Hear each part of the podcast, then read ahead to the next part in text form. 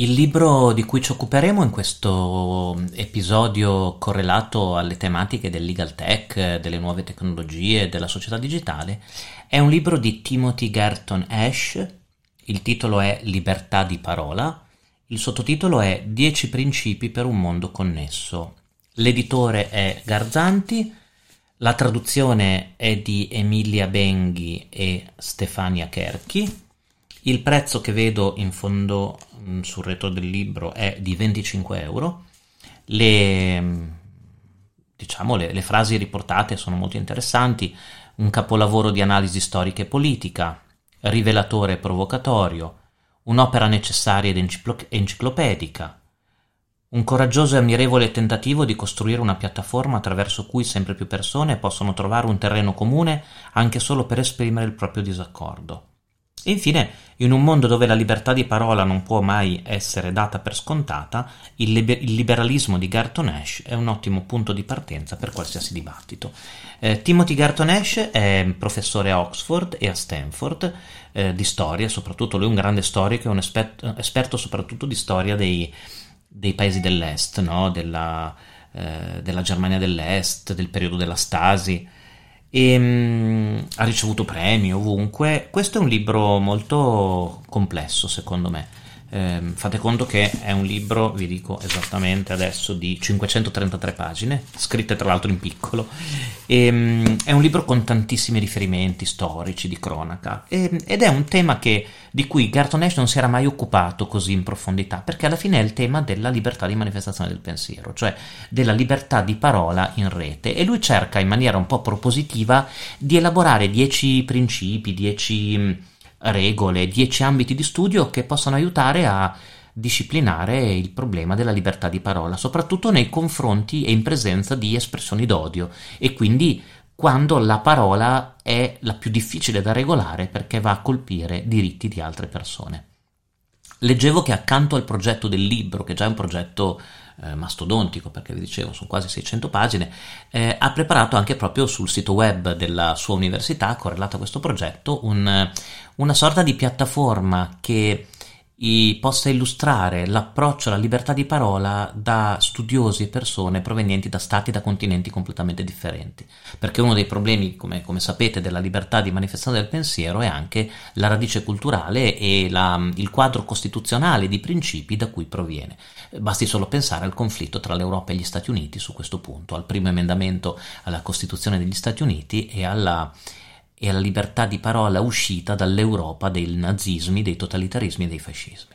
Allora, il libro, semplificando molto, però adesso andremo un po' più in profondità anche perché i temi della libertà di parola e dell'odio sono, sono insomma a me cari. Il libro ruota attorno tendenzialmente al, al problema della libertà di parola che la potete chiamare free speech all'inglese, libertà di manifestazione del pensiero all'italiano, e mh, ripercorre innanzitutto la storia costituzionale di questo concetto di libertà di parola, partendo ovviamente dalla tradizione nordamericana, perché la tradizione nordamericana non solo è un riferimento in tutto il mondo, ma è anche stata la prima che ha iniziato a entrare in conflitto con le nuove tecnologie, perché come sappiamo le nuove tecnologie e le piattaforme si sono sviluppate in Nord America. Vi leggo una prima parte iniziale proprio del libro che spiega le tematiche, come le tematiche tecnologiche si intersechino con l'evoluzione storica. Scrive eh, Timothy Garton Ash. Quando si tratta di capire se permettere o restringere la libertà d'espressione globale, alcune imprese private hanno più potere della maggior parte degli stati. Se contiamo ogni utilizzatore di Facebook come un abitante, Facebook risulta avere una popolazione più numerosa di quella della Cina. Quello che fa Facebook ha un impatto maggiore di quello che può fare la Francia e quello che fa Google di ciò che può fare la Germania. Sono superpotenze private. Eppure, come la gigantesca immagine del sovrano sulla copertina del Leviatano di Thomas Hobbes, sono composte da un numero incalcolabile di singole persone. Senza i loro utenti, noi, questi giganti non sarebbero niente. Quindi, la prima eh, attività di ricerca che fa Timothy Garton Ash è di capire come questi enormi giganti delle piattaforme che hanno più utenti di quanto molti stati abbiano cittadini ehm, si pongano nella tradizione della libertà di manifestazione del pensiero, soprattutto che potere abbiano direttamente per influenzare il modo di pensare. E come lo fa Timothy Garton Ash? Niente, questo libro è una rassegna incredibile di un livello di erudizione spaventoso di tutte le più grandi controversie dei nostri tempi che hanno riguardato la libertà di manifestazione del pensiero e l'odio, in ogni ambito, la religione, l'arte, eh, gli, gli aspetti sociali. Lui ha fatto una ricerca ricerca incredibilmente vasta sul tema dei conflitti tra libertà d'espressione, tecnologie e odio. Per quale fine ha fatto questa ricerca? Beh, lui cerca ovviamente di far comprendere come il diritto di parola sia innanzitutto un diritto da cui dipendono tantissimi altri diritti e quindi è impossibile affrontare il tema della libertà di manifestazione del pensiero scollegandolo dagli altri diritti, ma soprattutto scollegandolo dalla storia. Qui il riferimento a John Stuart Mill e all'approccio libertario è molto chiaro. Lui riporta, Timothy Garton Ash riporta una frase eh, celebre, no? Che dice: A meno che non si provi che il parlato stia intenzionalmente incitando a un crimine, lo Stato non ha diritto di vietarlo. Quindi lui parte dall'idea tipica nordamericana in cui lo Stato non deve intervenire nel disciplinare il parlato delle persone, a meno che il parlato non stia intenzionalmente incitando a un crimine. Però si domanda Timothy Gerton Ash questa bellissima idea che ci portiamo dietro nella nostra tradizione storica, soprattutto nella tradizione nordamericana, deve o non deve essere rinfrescata nella società tecnologica? E lui individua un momento di rottura, un momento di rottura, lui lo individua secondo me sia un po' per passione personale che obiettivamente, un momento di, di rottura e di conflitto nel 1989 come anno e non solo per la, l'incitamento ufficiale pubblico a uccidere eh, Salman Rushdie, ma anche come un vero e proprio anno spartiacque in tema di controllo e di censura. Dopo vedremo per, per quale motivo. Eh, si pone ovviamente Timothy Garton Ash il grande problema se eh, debbano sussistere, debbano esistere delle leggi che limitino l'hate speech, le espressioni d'odio, mm, si domanda se al contempo ci sia un po' un attacco in tutto il mondo alla libertà di manifestazione del pensiero generalizzato. Lui pensa ad esempio alla Cina, agli episodi di censura sui social network dei contenuti in Cina, ehm, fa l'elenco di soggetti arrestati in tanti paesi perché si battono per la libertà di manifestazione del pensiero, si ricorda tutti i giornalisti che vengono uccisi o i giornalisti cui vengono eh, intentate, nei, nei, confronti dei quali vengano intentate delle cause anche eh, diciamo pretestuose per condizionarli, per censurarli. Eh, si domanda Tim- Timothy Garton Ash se l'università e la stampa siano o meno rimasti gli ultimi bastioni per tutelare la libertà di pensiero. E poi dopo al contempo però non, insomma, lui si rende conto che l'odio è estremamente visibile in rete e quindi analizza anche il motivo per cui sia così evidente il parlato d'odio. E qui lui fa, mh, mm, eh, si riferisce a fatti di terrorismo, di propaganda terroristica, ma anche i troll, anche l'odio interpersonale, anche le fake news, quindi affronta un po' tutti i, mm, i diciamo gli aspetti del parlato che possano generare crisi nella società digitale. Vi leggo come promesso la parte di, mm, di libro dove parla del 1989 che lui vede come anno critico. Scrive Timothy Garton Ash. Questo libro espone un'argomentazione a favore della libertà di parola nella nostra nuova cosmopoli e invita un dibattito in materia. Parto dalla storia delle impressionanti trasformazioni tecnologiche, commerciali, culturali e politiche avvenute dalla metà del Novecento e con particolare intensità dopo il 1989, anno in cui si verificarono non meno di quattro eventi destinati a rivelarsi determinanti per la libertà di parola nel nuovo millennio. La caduta del muro di Berlino, l'invenzione del World Wide Web, la fatua dell'Ayatollah Khomeini contro Salman Rushdie e la strana sopravvivenza del potere del Partito Comunista in Cina. Da allora il cavallo della storia non ha più smesso di galoppare. E io sono consapevole del consiglio di eh, Walter Raleigh, secondo cui chi scrive la storia moderna seguendo la verità troppo da vicino rischia di andare a sbatterci. Ciononostante, resto dell'idea che i tratti basilari delle sfide che stiamo affrontando in questo nostro mondo di vicini di casa siano ormai chiari. Ecco, questo è un riferimento interessante. Lui dice il nostro mondo è completamente cambiato, ormai siamo tutti vicini di casa con le tecnologie. E quindi come facciamo a rimanere fedeli all'idea, dice lui, di libertà di parola, di necessità di libertà di parola in un mondo che sta cambiando? E lo scopo di questo libro eh, molto ambizioso ma mm, dichiarato è di elaborare delle regole per governare questo mondo. Come possiamo, dice Garton Ash, rafforzare il free speech in questo contesto, in un contesto così complesso?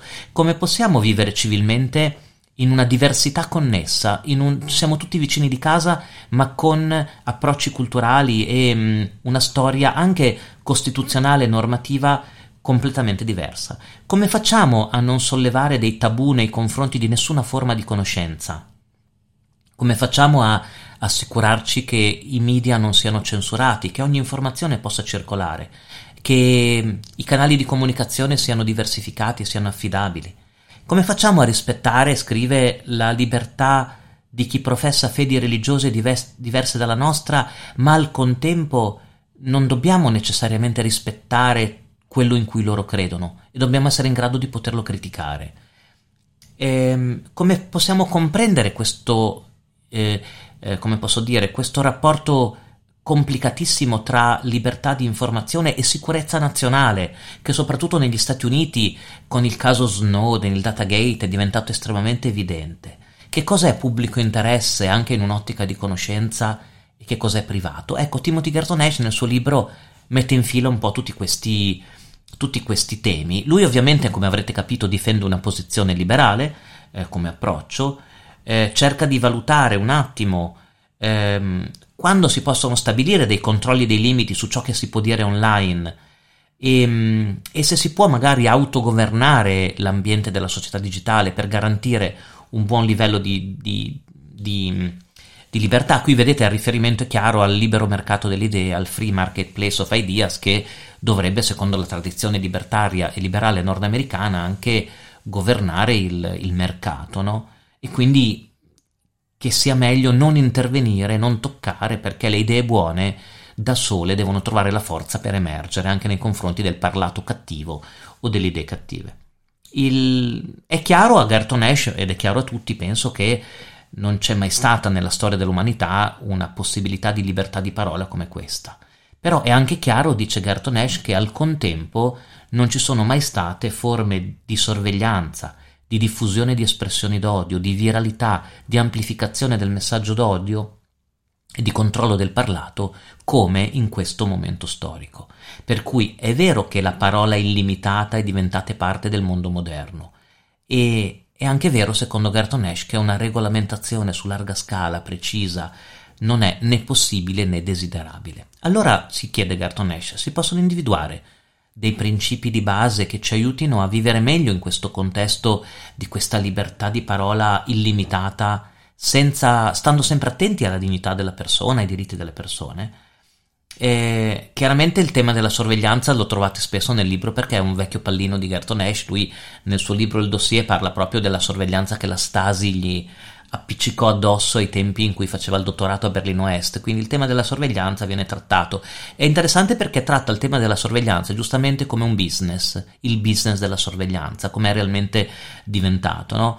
Eh, si creano degli imperi eh, economici sullo spionaggio delle persone, sul controllo delle persone, dando in cambio, dice, dei servizi descritti come gratuiti.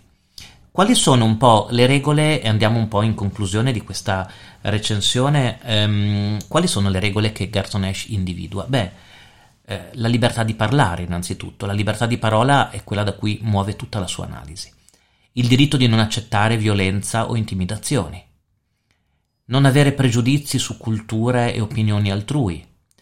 Ehm, non permettere la censura ci deve essere la possibilità che tutte le posizioni siano rappresentate, tutte le diversità delle persone in questo mondo dove siamo tutti vicini di casa. Ci deve essere rispetto di chi crede, magari in una fede religiosa, ma anche il rispetto di chi vuole eh, contestare il contenuto del soggetto che crede. Ci deve essere una protezione della privacy, e della reputazione estrema, ci deve essere la possibilità di violare il segreto di alcune informazioni per il bene comune, anche contro la sorveglianza e il segreto di Stato. Ci deve essere la possibilità di difendere le infrastrutture tecnologiche e le piattaforme da condizionamenti soprattutto da parte di poteri privati, ma anche da parte di poteri pubblici che possano falsare il campo di gioco. Ci deve essere il diritto di decidere per conto nostro di come operare nella società digitale e di soffrirne eventualmente le conseguenze. Ecco, in base a questi principi e su questi principi Timothy Garnash costruisce dei capitoli molto dettagliati dove spiega le sue posizioni e fa anche una rassegna incredibile di cronaca, potrei dire, perché poi lo stile di Gartonesh, come sapete, è metà scientifico e metà giornalistico, perché lui ha scritto, ha lavorato soprattutto da giovane, ma ha continuato anche come giornalista, quindi unisce un po' queste due. Eh, c'è anche una rassegna molto importante dei fatti. Vi leggo un breve passaggio dove cerca di spiegare come si può convivere in un certo senso, un passaggio conclusivo, questi, con tutti questi fattori e questi valori no, che si scontrano e che non sono facili da disciplinare. Scrive a un certo punto Gerton Ash.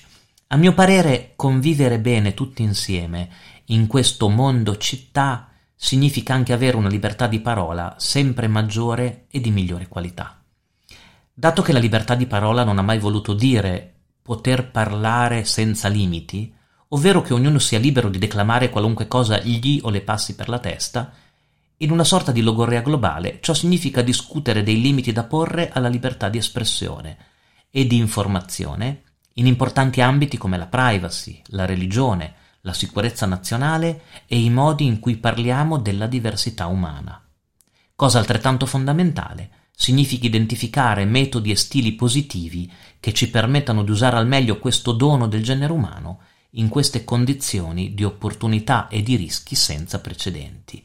Quindi è tutto un libro che parte dall'ammirazione della tradizione del primo emendamento e della libertà di parola, ma cerca anche di comprendere i problemi attuali, cioè cerca di comprendere come si possa tenere il meglio della tradizione eh, liberale e libertaria, come dicevo, però anche intervenire nei momenti di crisi, quando la parola entra in conflitto con la privacy, con la religione, con la sicurezza nazionale, con tutti gli aspetti della diversità umana. C'è una parte del libro molto interessante, ad esempio, che vi consiglio di leggere con particolare attenzione, beh, sull'elettorato l'influenza della parola d'odio e in generale della propaganda e della profilazione sull'elettorato negli Stati Uniti, che eh, viene sempre preso no, come esempio per far capire quanto possano interferire certi comportamenti nella società quotidiana.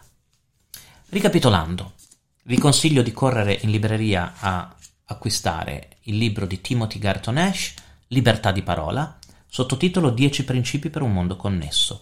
L'editore è Garzanti, il costo è di 25 euro, le pagine sono 533, pagine molto dense, ve lo, ve lo anticipo. Timothy Garton scrive in una maniera incredibile. La traduzione, anche questa impeccabile, di Emilia Benghi e Stefania Kerchi. Ed è un libro, badate, che non è soltanto, come dicevo, di diritto costituzionale, di, mm, di, libertà di parola nella tradizione nordamericana, ma almeno metà del libro vi illustra dei casi. Alcuni casi, Gerton Ash è andato a pescare dei casi che non erano finiti magari nella cronaca e anche abbastanza sconosciuti. Alcuni sono molto noti, altri no. Tutti casi che hanno visto il conflitto della parola nella società tecnologica e mh, mm, il conflitto con la reputazione, la privacy, la libertà e la sorveglianza globale. Alla fine analizzati questi, dieci, questi principi, diciamo, eh, uno ha più chiaro il quadro, ha possibilità di farsi un'idea critica, un'analisi critica del tema dell'odio e della libertà d'espressione affrontato in, um, come è giusto che sia, cioè su tutto il mondo, sulle diverse tra- tradizioni culturali, sui diversi confini, sulla diversa evoluzione delle infrastrutture tecnologiche nei vari paesi, che condiziona tantissimo anche l'approccio a questi temi. Vi ringrazio per aver ascoltato fino ad ora anche questa eh, recensione dibattito su questo bellissimo libro e ci sentiremo in altri podcast con altri libri correlati al legal tech e alla società tecnologica. A presto!